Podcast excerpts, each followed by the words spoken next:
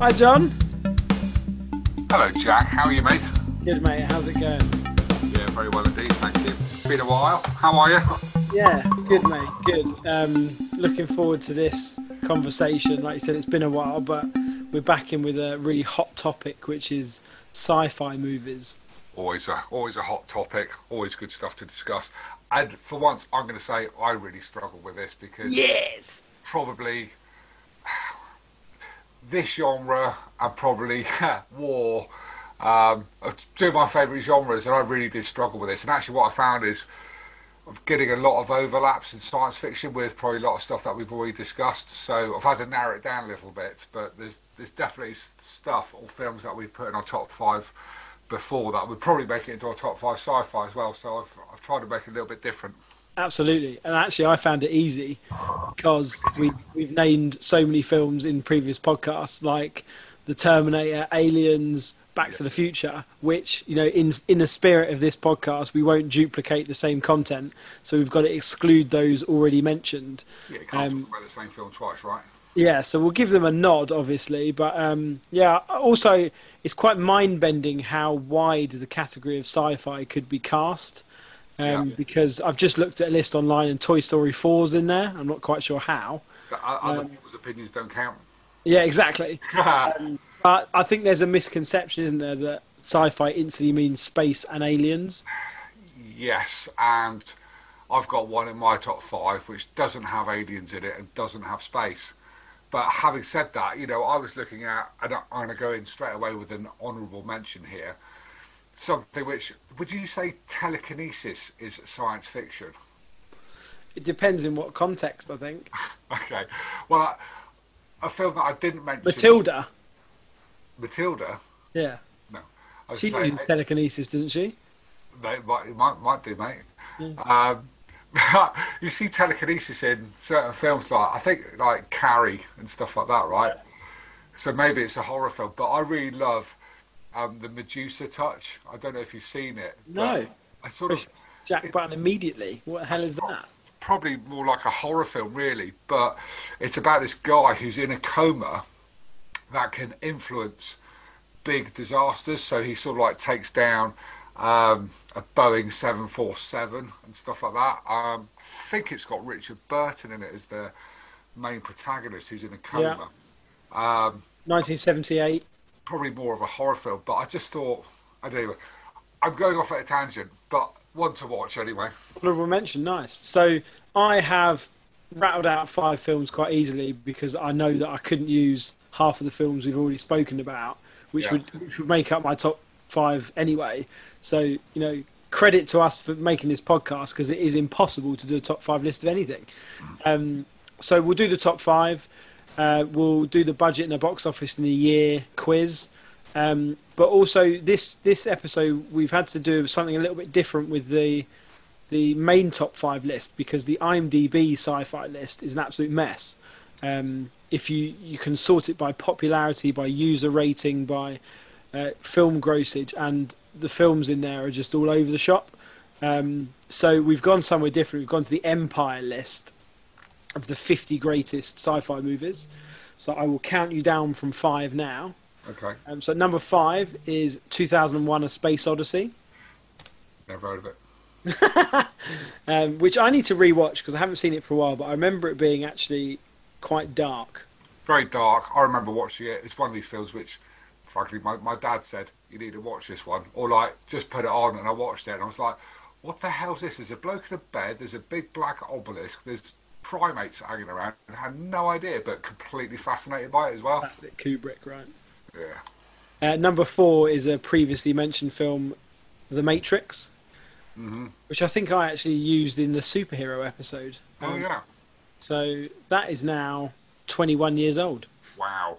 Yeah. How old am I? which is frightening. Um, number three, Star Wars: The Empire Strikes Back. Yeah, fair enough. Sort of, I mean, it feels like it's got to be in there. You've got to be in there, yeah. Uh, number two, Alien, Yeah, love that. and number one, Blade Runner. Wow. Okay, so Blade Runner's number one. Can I therefore start with one of my top five then? Is it in there? Yes. Great, yeah, let's go. I'm going to kick off with Blade Runner then. Um, and it really is a personal favourite film of mine. Um, it's based upon a Philip K. Dick novel, which I studied. Um, I say as a kid, but it's in university when I did sort of dystopian fiction. And Philip K. Dick comes up a lot in um, some of my films actually, and there is just so much in Blade Runner which I just think is tremendous and fascinating. And yeah, science fiction set in the future, visions of the future. Um, I think a great cast. Harrison Ford uh, pops up in quite a few of my films. Actually, I didn't realise yeah. I was this, this, much of a Harrison Ford fan. Honestly. But I love Rutger Hauer in it as well, and there are just some amazing scenes in it. There's a great Vangelis soundtrack, and actually one of my say more modern, but again probably 15, 20 years old. Um, dance mix by Paul Oakenfold samples the Vangelis soundtrack. Wow. And specifically, there's the Rutger Hauer Tears in Rain speech, which is just amazing. Um, and it goes on about I've, I've seen things that you've never seen, um, C-beams, and, and, it's just it's just a great monologue. One of cinema's amazing um, scripts that just make this film really stand out as well.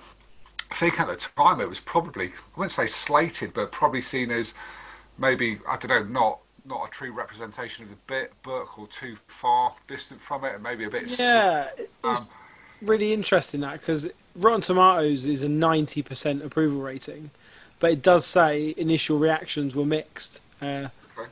Plot took a backseat from the film's special effects, um, so they took you know the forefront, and um, other people though said that the complexity of it would stand the test of time. Um, yeah. U.S. market thought it was too slow. Wow. Uh, I remember it just being both complex and simple at the same time. But R- Rutger Hauer as well. Like, I know that there's a lot of special effects in it, but he looked like an android, mm-hmm. despite not doing much. It was the hair, you know. Yeah. The way they kept him, the, his skin, like the way he looks, he's got those like I don't know if it's like those steely blue eyes as well. Yeah. So he looks like a replicant, but it's like I mean, I love the premise of this is Deckard, as the Blade Runner, is on the search for these replicants that have got loose. But the big question is, is Deckard a replicant as well? Yeah. And it's like, I just love that. Which then leads me on to, there have been seven different cuts of this film made. And apparently the one to watch is I think it's the final cut, which is the one that Ridley Scott kind of endorsed, and I think that's probably the last version that was made of this. But it's just crazy because of the legacy and how much this film has been spoken about, and I just love the fact that I don't know many many years ago, but obviously after the film was made, they did a Guinness advert with Rutger Hauer in it, and I think it was playing chess or something as well. So all the black and white stuff, and it was kind of like it's, it's very like neo noir, yeah. sci-fi, dystopian sort of black. Uh, it's just it's just fantastic. Um, I really like it. One of the things I like about films is they talk about myths and stuff like that, or the curse, and there's this. Um, the curse of uh, Blade Runner. So you know, like things like you get in Poltergeist and um, the Omen, and The Exorcist. You hear yeah. about sort of like the, these myths. Apparently, um, the the curse of Blade Runner is. Uh, do you know all those um, logos in the town? So it's got like Atari and Pan Am and Bell phones and stuff like that. Apparently, all of those companies after the filming of Blade Blade Runner went into like really bad. Um, wow. Uh, had, had troubles with their businesses. Apparently, I've just looked up. So Pan Am, Atari, RCA, Bell phones. Um, the only three that are still around is Coca Cola, Tsingtao beer, and Cuisinart. Um, do you know what year it was set in? Well, the follow up is Blade Runner 2049, so I'm guessing it's around then, and probably probably within a few years. So 2042, I don't know. 2019. Oh bollocks! So like last year. Yeah. Shit. So obviously, I don't know when the book was released, but the film. Well, the Philip K. Dick, so that would probably be 60s or something like that. Actually, I'll give you that because obviously it doesn't matter, does it? Um, first published in '68.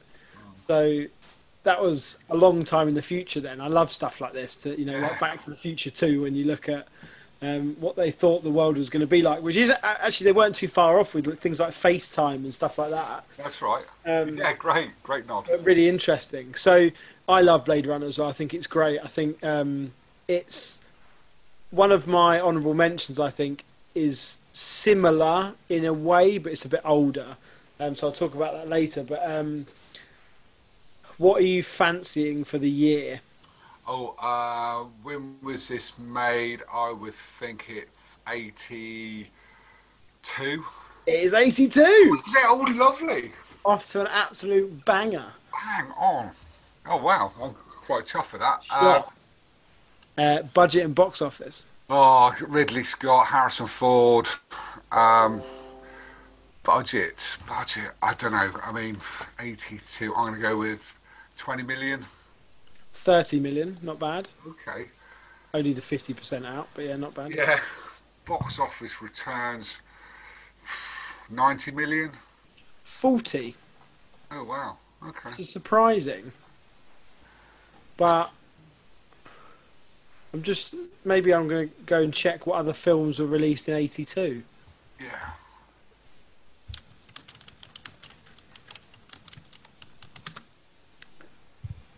1982 in film. Hold on, bit of editing required for this, but oh, okay. Yeah, okay. There's quite a lot. There's quite a lot um, of absolute huge classics. Right. You know, some that I can't really name because I think they'll fit in this podcast. Okay. All some that I can would be Rocky, Rocky okay. Three, sorry, Gandhi, um, and an officer and a gentleman. Okay, yeah, yeah. Uh, the rest are all actually sci-fi, so I'm not going to talk about oh, them. a big year for sci-fi films. Blade Runner's not even in the top grossing, obviously, because it didn't do much. Um, cool. Uh, so I, what? Where shall I go? Shall I? I've got, I've got three alien ones. I've got a couple of space age ones, and I've got a sort of a curveball. Which one do you want? Let's have the. Give me an alien one. I'm going for Total Recall. Okay, lovely, simply lovely. Um, the original, obviously. Yeah, yeah, yeah, yeah. Uh, obviously. So, um, I love Total Recall. It's in my top five as well. Um, Is I, it? I found it hard. I needed. I needed to have. I needed to have. How do I look at Total Recall? I think at the time it all felt a little bit tongue in cheek, but but also just quite groundbreaking as well. The makeup is insane. Insane. Insane. Makeup is just unreal because like it's special effects, but it's all based on makeup and prosthetics. So I was I was reading something about the the special effects, and I think this was. Do you remember? I can't, I can't remember, remember what his name is, Kraken or something like that, where his head sort of like splits, and it's a um, the, the, the body inside, um, and it's. Well, when he goes through the airport and he's put that woman's head on him. Yes, yeah, yeah Schwarzenegger, like uh, Douglas Quaid. Douglas Quaid, yeah. Quaid, get your ass to Mars. nice Arnie impression. Yeah. The uh, get to the chopper. Uh, different film. Um, apparently, oh, I think apparently, but wasn't this one of the first films that sort of blended modelling special effects with one of the first CGIs? Yeah, I think it, yeah, it certainly for the era. CGI took a back step, whereas everyone was pushing it more than anything before. Um, and certainly after the nineties, like prosthetics and makeup like this hardly features at all anymore.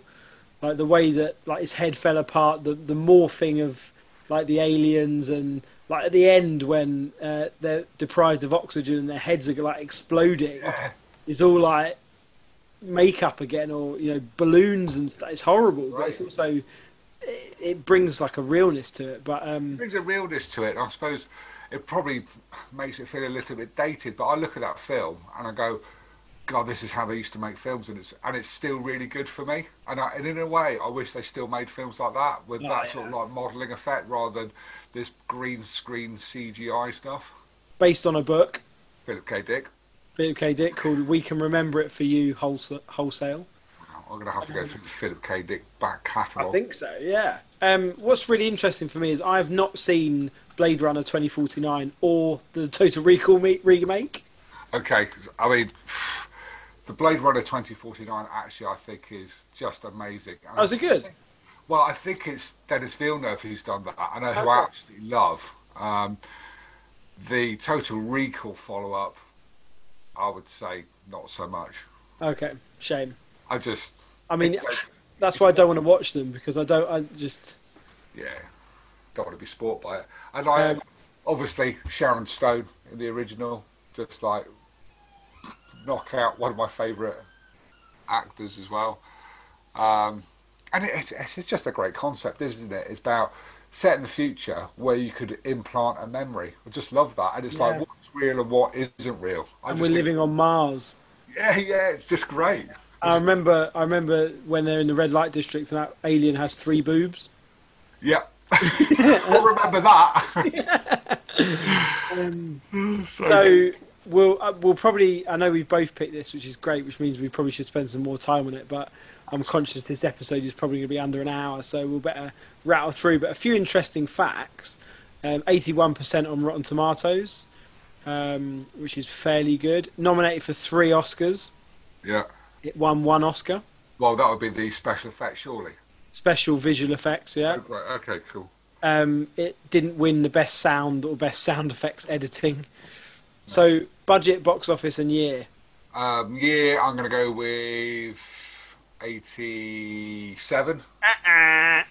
No, no, no. 1990, but close. Oh, that's that's poor. That's poor. Budget. I think this is quite a big budget film, so I'm going to go with. I'm going to go with 60 million. 50 to 60 million. Wow. I Hang on. big, and I think that's quite that was quite big at the time. Great shot. Um, I just got distracted then because I was looking at when Right. the the book was released. It was released in April '66, so two years before um, "Do Androids Dream of Electric Sheep," which was Blade Runner. Um, so you're doing so well so far. What about box office? Uh, I think, um, yeah, I think it's probably did quite well. I'm going to go with 250. 260. Wow! Back of the net. You are on fire. Love that. That's On great. fire. Uh, So I've, I mean, I've got a list as long as my arm for um, honourable mentions. But do you want to give me another one of yours? an honourable mention. Um, I'm going to go with District 9. I thought about that, but then I wasn't sure about the prawn element of it. a prawn. A prawn film. Uh, that, actually, a really good film because it's yeah. the whole South African Yeah. racist element. I, I, is it an apartheid allegory? I suppose it probably is, isn't it? But I just love that sort of like. Actually, these they're, they're sort of like kept in a um, detention centre, aren't they? And, and I suppose it, they're just trying to get home or something, aren't they? They need the parts to the kit. I don't know. It's just great. I just love District Nine. So um, I'm going to chuck out Mars Attacks in my Okay. honourable mentions because just I think it's brilliant. You think it's brilliant? Is that, is that got Jack Nicholson in? It has, yeah. They the, the noise the aliens make. They go. They, it's a backwards duck quacking. It's, right. Okay. That is the sound effects. So it's, It's like, very tongue in cheek, isn't it? yeah. I just think it's like really really funny. Like easy easy watching. Anyway, right. Give me another one of your top five. Right. I'm going to have to go with Arrival. Um, Ooh, I thought you'd pick this. Yeah, quite quite a recent um, film. Recent for, for, for me anyway, and and I think this is another Denis Villeneuve film. Um, I think he did um, Prisoners, um, Sicario. Obviously, did the Blade Runner 2049 follow up, um, and I think he's doing the Dune remake as well. So I'm really excited about that because talking about that the other day about um, Dune. And I think the original film, which had Sting in it, was a bit of like, nah, a bit of a mess. Yeah. But but because it's got Villeneuve on board, I'm I'm thinking this could be pretty tasty. Anyway, Dune was number one in the uh, IMDb list. oh really? The, the film that's not even been released yet is number one. Oh, I see. I was going to say, so not even the original, but IMDb are putting Dune, the remake, that hasn't even been finished yet. as in number one. first, and I think Dune the original was third. but yeah. Um, so I, I remember you telling me to watch this, and I watched it and thought, Meh. I mean, I like it. I liked it. Good cast. Yeah, Um, Jeremy Renner and um, Amy Adams. Yeah, and uh, Oh. it's Forest Whitaker in it. Um, but I just, I don't know. There, No. there was this TV show on the BBC years ago called something Earth or something, Okay. and it just felt very similar to that. And I, I don't know. Well, okay, that's kind of pissed on my fire a little bit. Um, But tell me why you liked it.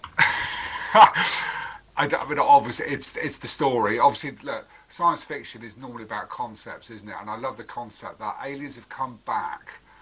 Um, plot spoiler, right?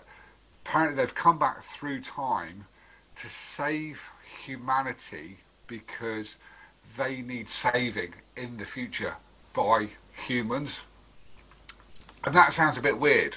If they could travel through time and do all this, so, so I love this play with time or. I know you love a time travel concept. Yeah, Love a time travel. co- I've So got a few in my list. But it's like the way that the aliens perceive things. It's not done in a linear um, time path. It's it's non-linear, so they can see the present, the past, and the future all in one. And it's how they communicate. And it's I just think it's it's great. I think it was a bit of a nod to. I think it's Kurt Vonnegut and Slaughterhouse Five. I think a book that he wrote back in the '60s, probably on drugs or something like that, um, which is a very sort of dark, satirical um, novel at the time, but based upon sort of like a non-linear um, aspect. But um, I love that. I love the yeah. It's a bit cheesy. It's about saving the uh, saving humankind from itself and having to speak to like the superpowers, China and USA and stuff like that. But I just I just like it. But I, I love the sort of the subplot that Amy Adams has a family in the future that she's getting sort of flashbacks of, but Yeah. is, you know In in the present what we're currently seeing in the storyline, we're not quite there yet. And that's I don't know. It, I just think it's done really really well, and it's done not particularly confusing. It's I know what you mean. Yeah, and actually, it's nice to have a film like that that isn't just about destruction and war. Um, but it's actually based on a, a book called Story of Your Life by Ted Chiang. okay. All right. Okay. I'll look that one out actually. So, year budget box office.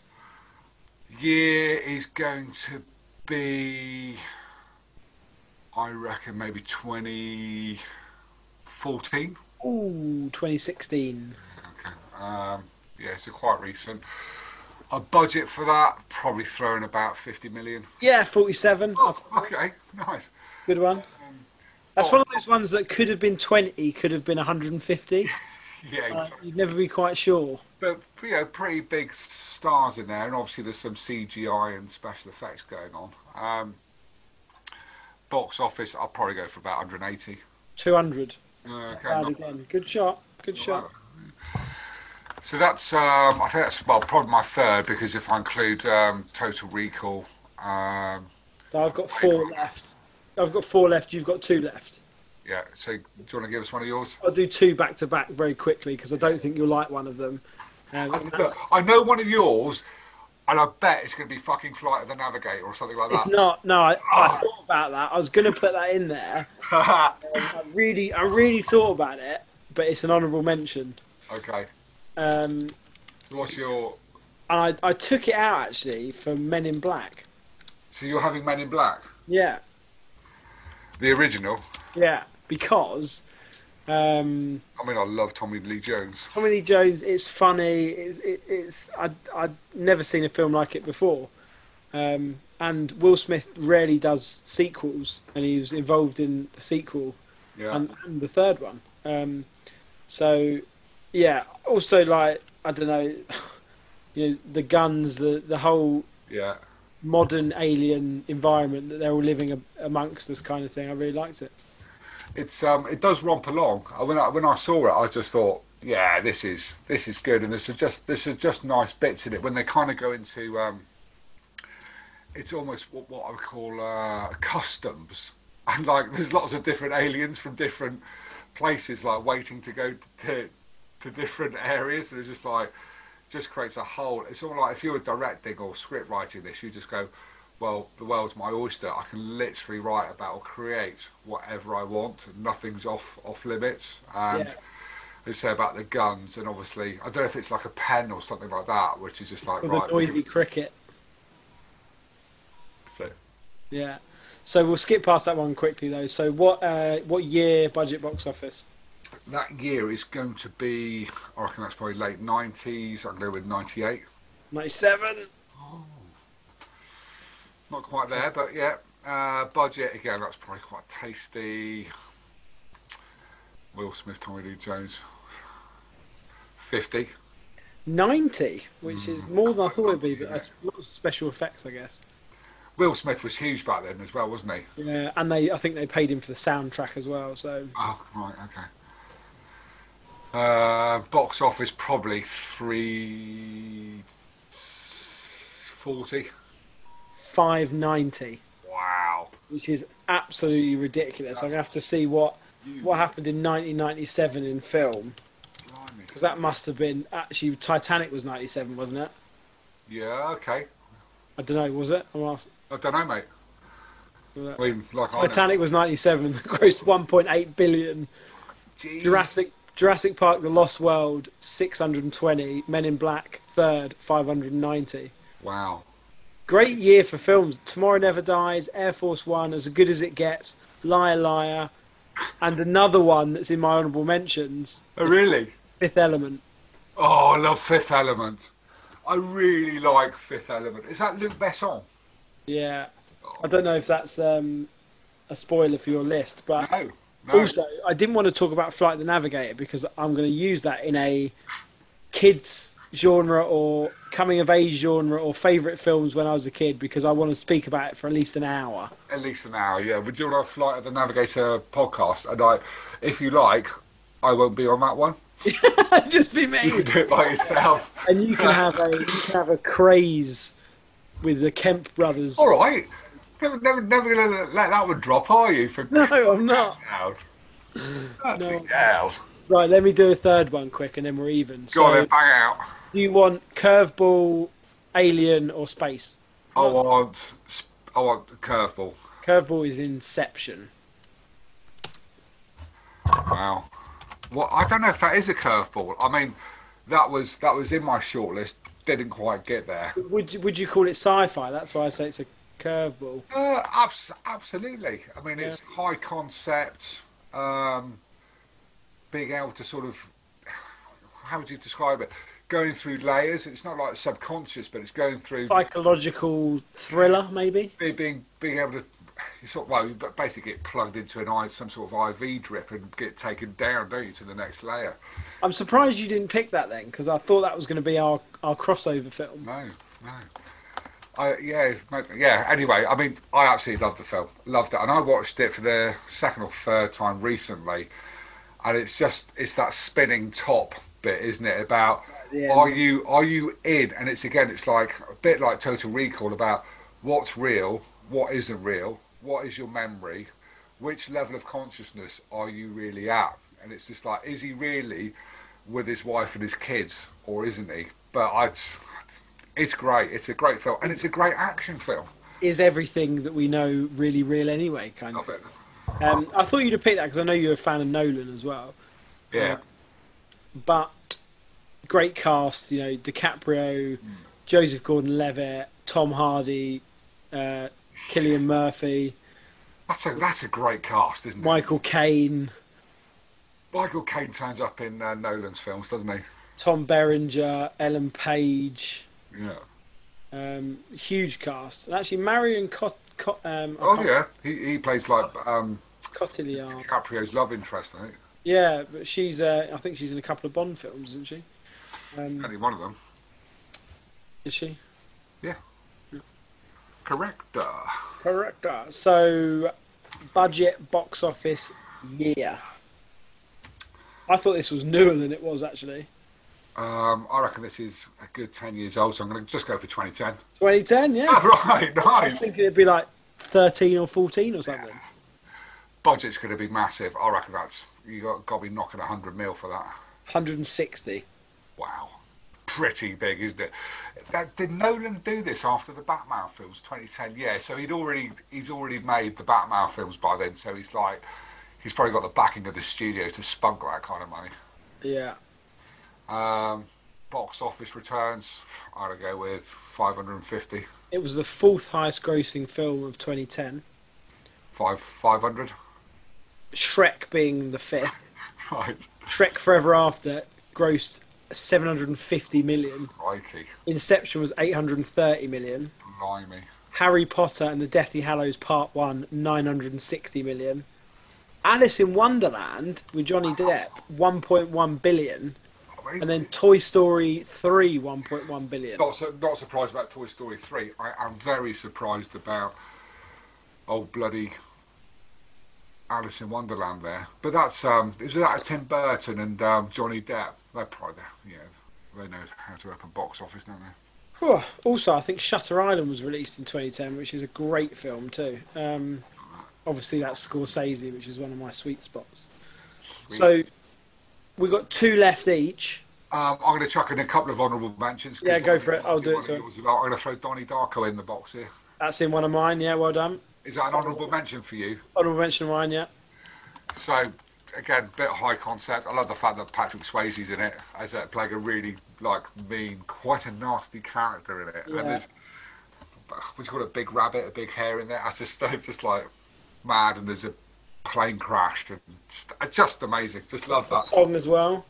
Yeah, all Um, good. really good. And presumably, was that uh, Jake Gyllenhaal's first film? One of his earlier ones, wasn't it? Yeah. What what? Hasn't, hasn't he just gone on to do some amazing films? I love, I love Jake Gyllenhaal. He's actually in another one of my honorable mentions, Source Code, Source Code, yeah. which is a really sort of film that I think slipped under the radar a bit, but great concept. I've got another honourable mention, film called Cube. Don't know if you've seen it. Is it where they go into different rooms in the cube and there's traps in it? Yeah. Yeah, that's much. great. That's sort of like is that sort of nineties horror? Yeah, I don't know if it's. Don't know if Oh. it's nineties. I think it's more recent than that. Actually, I don't know. I think Um, there's been a franchise of them. Oh, really? Okay. Yeah, so Cube, the original Cube was 1997. Okay, nineties. You're right then. I remember that. I think I can't remember if it's um, that film or one of the sequels. But there's a scene where there's lasers that he has to jump over and under, and it just turns into a grid and turns him into basically like pepperoni. It's kind of like a a twist on the um, horror porn films like Saw, I suppose. Yeah. Sci-fi twist. Yeah. So there's three films: Cube, Cube Two, Hypercube, and Cube Zero. I, Good I, honourable mention that. I had no idea there were two follow-ups. Yeah. So let me just. I'm going to rattle through a couple more. Uh, so I've got to mention Star Wars. Um, It might be in your list, but I've got, we've got to mention Star Wars, Star Trek, um, Independence Day, Yeah. Ghostbusters. Okay. I'm chucking in Mad Max as well. Oh yeah, good shout. Uh, all of them because I actually quite like the Tom Hardy one. Oh yeah, yeah, yeah. It's good. And then I'm going to leave a couple of honourable mentions to later on. So I've got four more honourable mentions, which I'll leave. Okay, mate. And so it's on you, sorry, yeah. Um, I'm going to throw in um, a film called Primer, Ooh. which is time traveling. Another time traveling, but it's it's a really low, really really low budget film.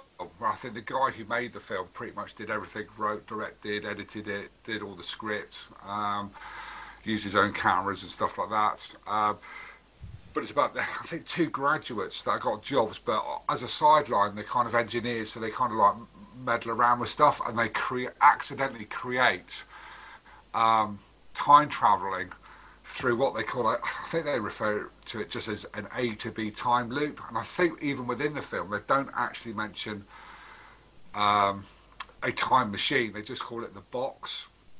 And what they do, they go through this box, they travel through time, or one of them experiments, but to make sure they don't interfere with what's happening, he keeps himself locked up. And they also create, I think they call it um, a fail-safe box. So just in case everything fucks up or goes horribly wrong, they can go into the fail-safe box, go back in time, and like correct everything and make sure everything goes to plan. I feel I feel like I have to watch this film. It sounds great.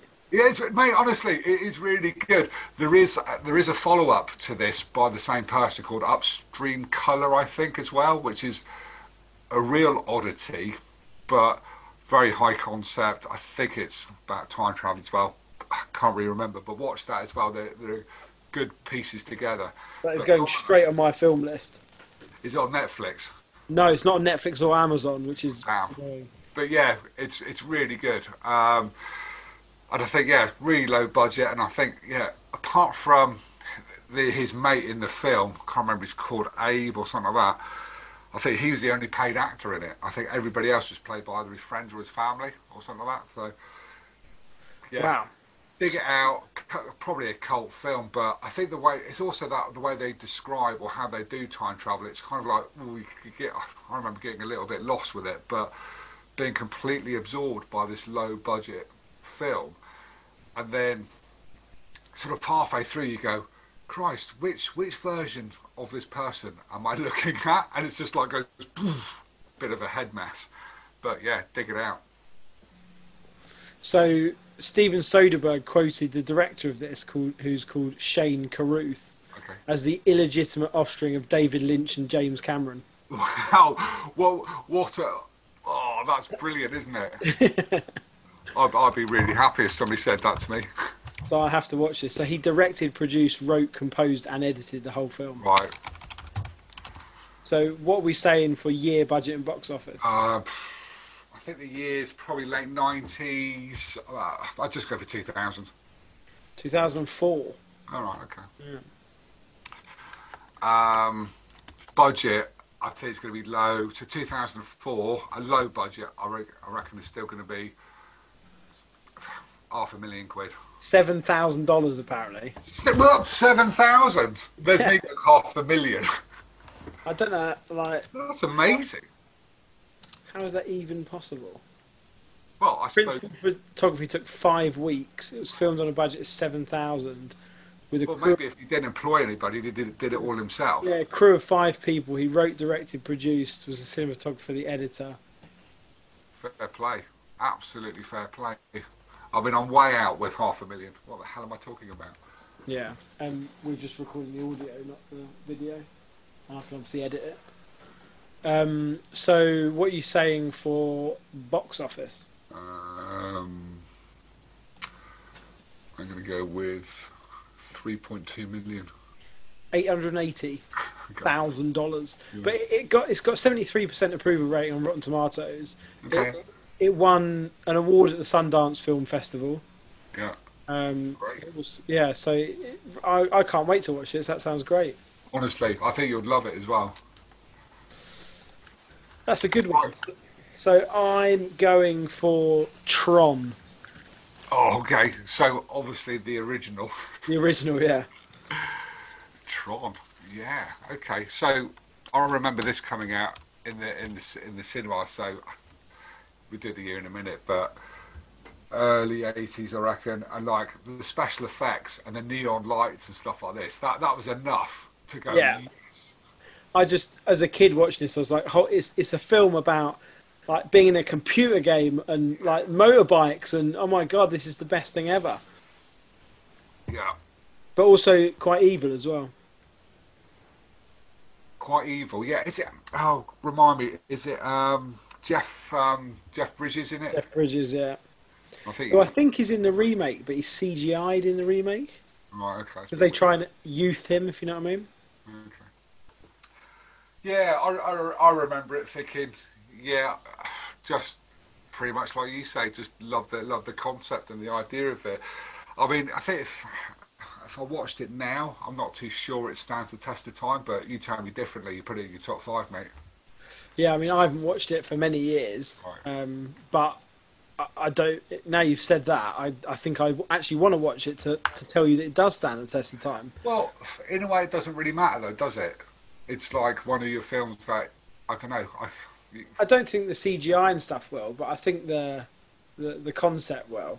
Um, but Yeah. So and, and is there much plot to it, or is it more the concept and the, the futuristic feel that's that's the pull and the draw to it? yeah, I think it's a bit like Avatar in that if you break down the actual plot, the plot is quite simple. Yeah. It's held together by the fact that it's like quite groundbreaking and never been seen before, but it's also, you know, the, the whole software, computer engineering, hackers slash. What what was that film when he gets injected into the body? Oh, um, In space- in a- in a space. In Yeah. a yeah. Um, you know, I think there's you know elements of shrinking people and putting them in computer games and stuff that Okay. you know, very popular in the eighties. Um, was one of the, was one of the games that they played, and I'm gonna. So for for some reason I've got rollerball in my head, um, but because it's a completely different thing about futuristic rollerball with John Caan, uh, James Caan playing um, like fight to the death on, on roller skates being towed around by bikes. Um, they've got rollerballs, they've got the motorbikes, they've got the frisbees with the Oh, yeah. with the loops in the ground. And I think what's that game where you've got the glove with the like scoop on it? It's a real Uh, game. I think they play it a lot in Asia. I don't know, like lacrosse, something like that. It's like that, but um, I'm gonna have to Google it. I think the um, I don't know what we were talking about. Jai alai. Ro- Okay, I don't think I've heard of that, bud. Um, Let me let me Jai alai. Where, where can I find this? Where's the Where's the From- Jai League being broadcast? Yeah, it is. It is in. It is the same game, right? If you Google Jai alai, J A I A L A I, Yeah. it like squash, but you have a glove which has a big scoop on it, and you scoop the ball against the wall. Okay. But in Tron, it's with like a fucking electric grenade thing. Nice. Yeah, I was going to ask, in Tron, was one of the games they played on the motorbikes, yeah, was it a little bit like Snake? So if you went around the edge, you could trap somebody in their own yeah, square, if you like. and it's that's like, what they did. they would just go round and round in circles until they exploded because there's no space left. yeah, exactly. Love it. Basically, that's where Nokia got the idea from, wasn't it? Obviously, yeah. Of. Um, so year budget box office. Uh, years going to, as I said, early 80s. I'm going to go with 80, actually, I'm probably 85. Eighty-two. You're you're much, earlier? you're very accurate today. It's still good though. Uh, budget is going to be 12 million. Seventeen. Okay. I think you can take that. And box office. Think this was a this was a big hit. I'm I'm pretty sure this was pretty big. I'm going to go with 65. 50. Good shot again. You're in the ballpark of all of these. Well, I'm getting the eras right for the money, aren't I? I think that's. Yeah. I mean, the, Um, the more recent films are just astronomical figures. There could be anything. oh, yeah. So, so 72% on Rotten Tomatoes did quite Yeah. well. So I've got one left. I've got four honourable mentions. You've got two left? I've got one left. Oh, one left, sorry. So I've had Blade Runner, Total Recall with you, Arrival, and Primer. You've had Total Recall, Men in Black, Inception, Tron. So we've both got one left each. My honourable mentions, I'm just going to throw some stuff out here. Westworld, love that with Yul Brynner. Uh, Ready Player One, which went to the cinema to see, supposed to be the unfilmable film, but I just love all the little nods in there. That's Have you seen it? Spielberg's involved, definitely, yeah. Is it, it- Who's. um? Oh, It's off with the race and he jumps into a bloody DeLorean, doesn't he? And he's just like, Yeah, I, I love Spartan." that. I really like that. I think. um I'm not sure it got that great reviews, but I thought it was really, really good. Yeah, I loved it. I, I just Yeah. loved all the nods. Um, I'm going to put scanners in there. um, Love- did you mention 2001 Space Odyssey? It's not in my top five, but it's an honourable mention for me. Yeah. So it um, was in the it was in the Empire top five that one. And whilst I haven't mentioned the Christopher Nolan film so far, an honourable mention is, is Interstellar. And I know you're expecting me to put that actually in my top five. I did, yeah. I was I couldn't wait to just start slating it. I think that's why I haven't said it's in my top five because you're just going to go in on it, and I'm like, I want to protect the legacy of that film by not, Not slating it. I just thought it, a pop at it. I just thought he was trying too hard. Like you Yeah. know, you know, I told you about Uncut Gems, Yes, Adam Sandler film, and it, it is designed entirely to make you anxious and not give you a payoff. And I felt Interstellar was designed too obviously to to give you some sort of like really lame feeling. If, just- if, if anything, you could you could criticise for Interstellar by maybe being five or ten, 10 minutes too long, and the film should have ended. Well, no spoilers, but before the bits at the Yeah, actually, that's a really good point. Because if they stopped it there, I'd probably been like, eh, rather than fuck that. But yeah. Yeah. Okay, so I've got one left. Four honourable mentions. You've got one left. Do you want me to do my last one then? Yeah. I'm just going to throw it out here. A film that really affected me as a kid when I watched this, and I was like, "Oh my god!" Um, Invasion of the Body Snatchers, Ah. the, the 70s version. I don't know exactly when it was made, but we'll come on to that. And it's um, Donald Pleasence plays one of the lead protagonists, my main characters, not protagonist, but um, potentially a victim. Aliens come to Earth. They start duplicating aliens into uh, I think they come as flowers or something like that, and they, they start replicating humans and taking their uh, bodily sort of uh, life forms, and then the just, just- just take over their bodies, and their the bodies then waste away, and then you find out, oh my god, that person's been taken away. I've lost that person, but they're going to exist in physical form, but as an alien. As and a then- pod, uh, pod people. pod people. Thank you for that. Um, and what happens is the the pod people gradually take over society, and it creates this fear and paranoia and anxiety. And I think the film does it so well. Donald Pleasence plays um, one of the lead characters really, really well. Um, and they go in and it's like you know they've they've infiltrated the police force, they've infiltrated the the military and the armed forces and stuff. He's like, there's nowhere to turn, the bloody everywhere. Um, and there's a great twist at the end, and I'm and because of that twist at the end, you're, I mean I was just left going, oh my god, it really is this overwhelmingly nasty, and I was just like, you know, my head and my hands like almost crying about humanity's gone forever. It's So great. there's two. There's two versions of this. Which one are you talking about? I talk about the 70s one with Donald Pleasence, but I know there is an original one, which Donald Sutherland. Sorry, can I say Donald Pleasence? It's Donald Sutherland, yeah.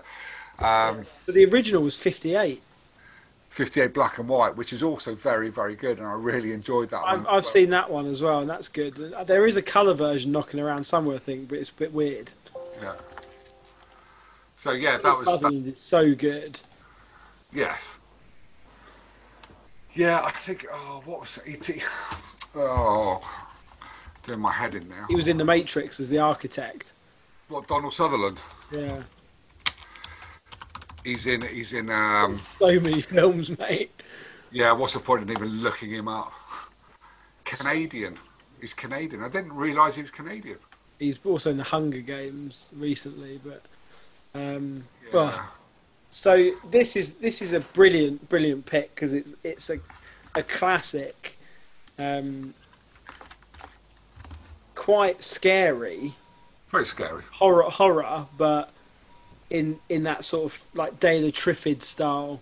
Yes, Um, exactly that, mate. yeah, Very sort of like claustrophobic. it's got Leonard Nimoy and Jeff Goldblum in it. There you go, Jeff Goldblum. Wow, fair play. Uh, probably an early role for him, isn't it? Yeah. Well, it's seven. Uh, well, it's in the seventies, like you said. Seventy-eight. Seventy-eight. Yeah. How did you know? Did you look that up? Did you cheat? Did. So I cheated on that one. Cheating motherfucker. Well, I cheated on that one because I looked at Donald Donald Sutherland because I wanted to look at another film that he was in, and it was um, a film called Don't Look Now, um, which is just. I mean, if you want to watch a haunting horror movie, just just go and watch that. Just go and So watch. you've got the year right. Budget box office. Our budget, um, uh, seven million. Three point five. Okay. Box office is going to be 18. 24. Oh, right, okay. There or thereabouts, which is good. Um, do you know? I've got one film left, but I, I'm torn between that and another one of your picks for the one to watch. So we'll cover that in a minute. Okay. Um, I've got a few honourable mentions to rattle off. Yeah. Interestingly, well, none of us have picked ET. None of us picked DT because I see that as a, I suppose, a, a kid's not that it shouldn't be in science fiction, right? Yeah. So that that was in my honorable mentions, as well as The Martian uh, with Yeah, Matt Damon. Yeah. Um, I've also Twelve Monkeys. The thing is, I was going to say Twelve Monkeys, but it's yet again another time travel. I Can we just have? Can we just do time travel and just get it done? We, yeah, but then we can't we can't talk about Back to the Future. Yeah, but they'll all be honourable mentions, and we can. Talk But we can talk about Back to the Future three because we've not covered that yet. exactly. Even though it's not the greatest of the trilogy, but yeah. 12, 12 Monkeys is so. I remember watching this when I was really young, and I was just like, my mind was completely blown. Who's who? Who plays the part opposite Brad Pitt? Bruce Willis, Bruce Willis. Yeah, it's great. I need to watch that again. so good. Who directed that? Uh, I'm not, sure. How many questions can you answer?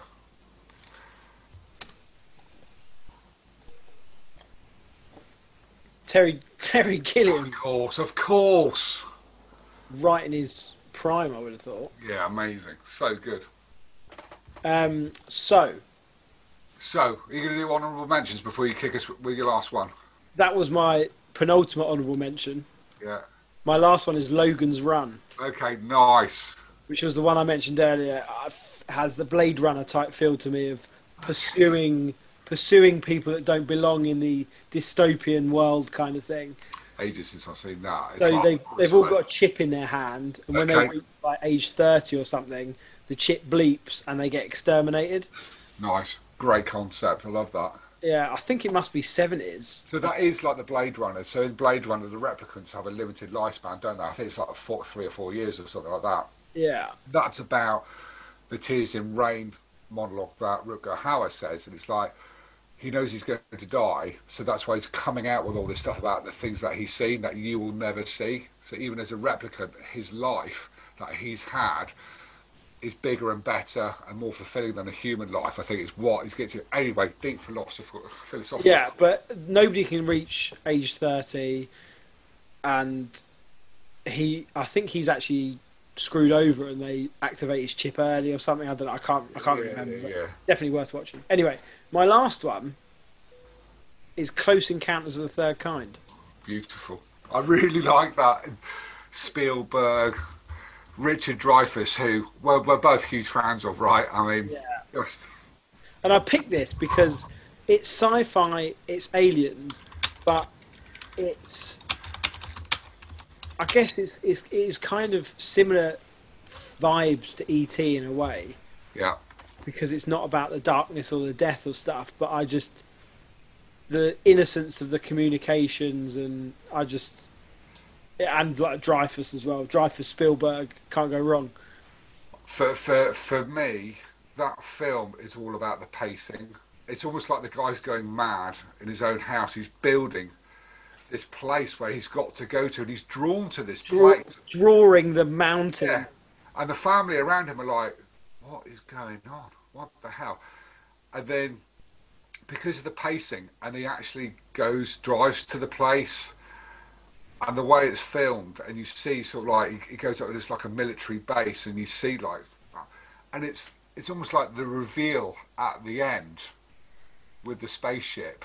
And then it's like, you know, him walking down and, you know, forget all the spoilers, but I just think it's just like you're as a viewer you're waiting for that sort of final sequence and and then when it's delivered it's just so powerful Yeah.